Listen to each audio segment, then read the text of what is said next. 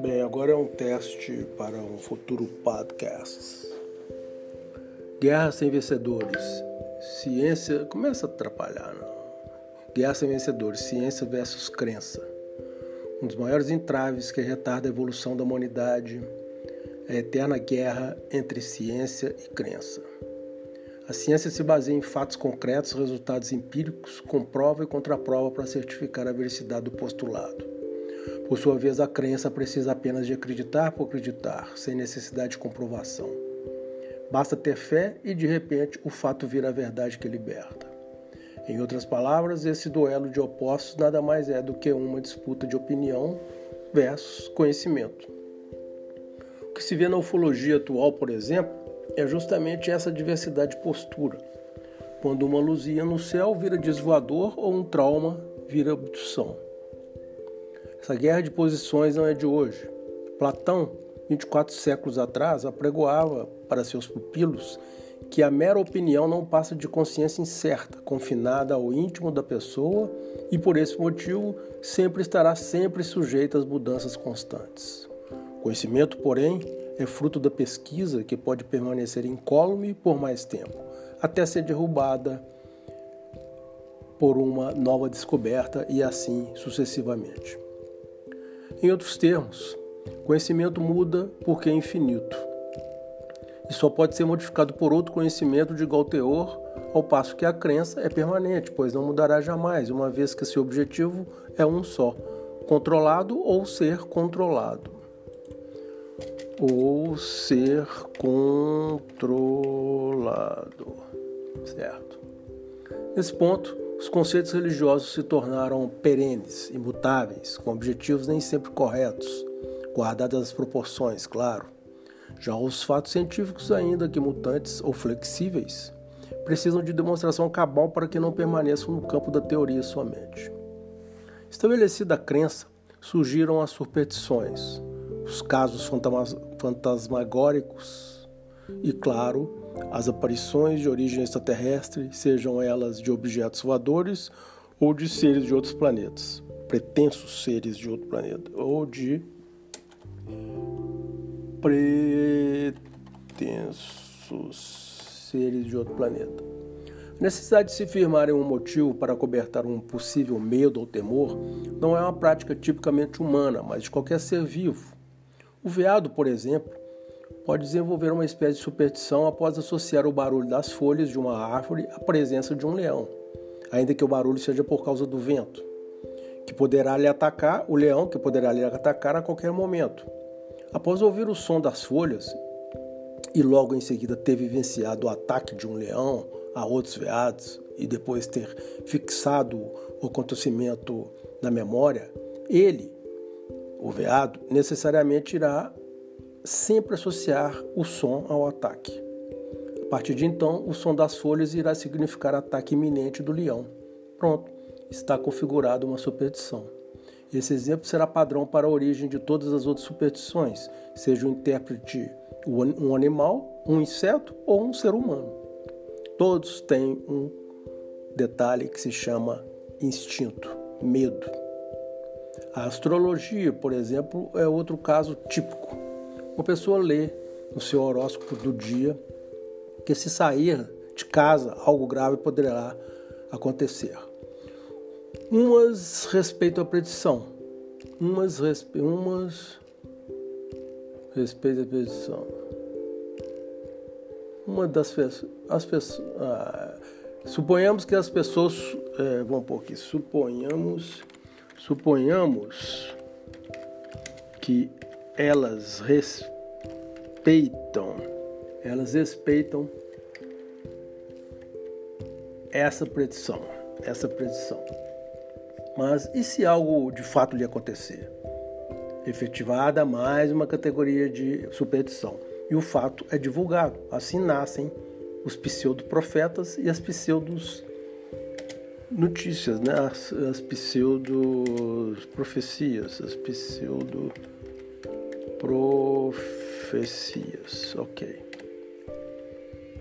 Em outras palavras, é por causa dessa volatilidade de opiniões, umas calcadas na razão e outras na emoção, que a briga entre ciência e crença vai perdurar, sabe-se lá até quando.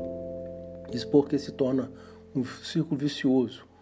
O único antídoto será o crente virar cético, nem que seja um cético moderado. Na ufologia, esse tipo de embate, como mencionado, existe e, ultimamente, depois da tecnologia de informação, se intensificou, pois montagens bem feitas, come on, pois montagens bem feitas enganam até um expert. E relatos convincentes parecem ser verdadeiros, verdadeiros, pseudo-convincentes, né? Vamos falar assim. Pseudo-convincentes parecem ser verdadeiros dado a massa de dados que viram que viram ou pare, que viram fatos, mesmo não sendo comprovados. Vídeo o caso do casal Hill, do Travis, Travis Walton, casal Hill, deixa eu escrever aqui. Travis Walton, Billy Meyer e outros casos ufológicos recentemente desmentidos. Essa mania humana de tratar algo diferente como fruto de algo fora da terra ou de origem divina, está enraizado em seus genes, pois vem desde os tempos dos homens das cavernas, quando ouviam o rugido da tempestade e pensavam ser dos deuses e assim por diante. Os textos escritos da Bíblia, por exemplo, vieram para reforçar a crença humana no inusitado e no incomum. Teve seu lado positivo, claro, como de manter em rédeas curtas os mais propensos ao delito, impingindo-lhes o temor de ter de pagar seu, de pagar seu, por seu erro com uma punição, se pagar seu erro com uma punição pesada em vida ou depois dela. A seu turno, na ciência, ao contrário da superstição, um determinado postulado se inicia na teoria com base em injunções ou modelos pregressos. Depois surgem as hipóteses mais cabíveis que melhor se encaixam ao modelo proposto. Três pressupostos padrões são exigidos para o estabelecimento e comprovação da teoria: adequação, coerência e consistência.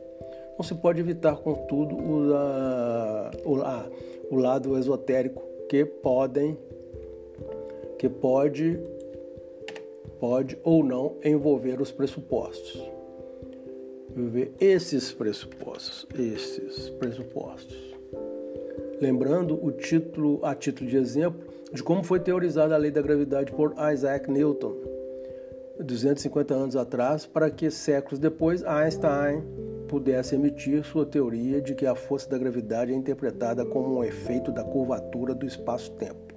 Assim, não se discute a origem desses perfeitos insights, come on, perfeitos insights por partes dos cientistas, antes de alguma descoberta. Ou seja, os fatores subjetivos de observador, do observador podem influenciar. Oh, calma, me atrapalha.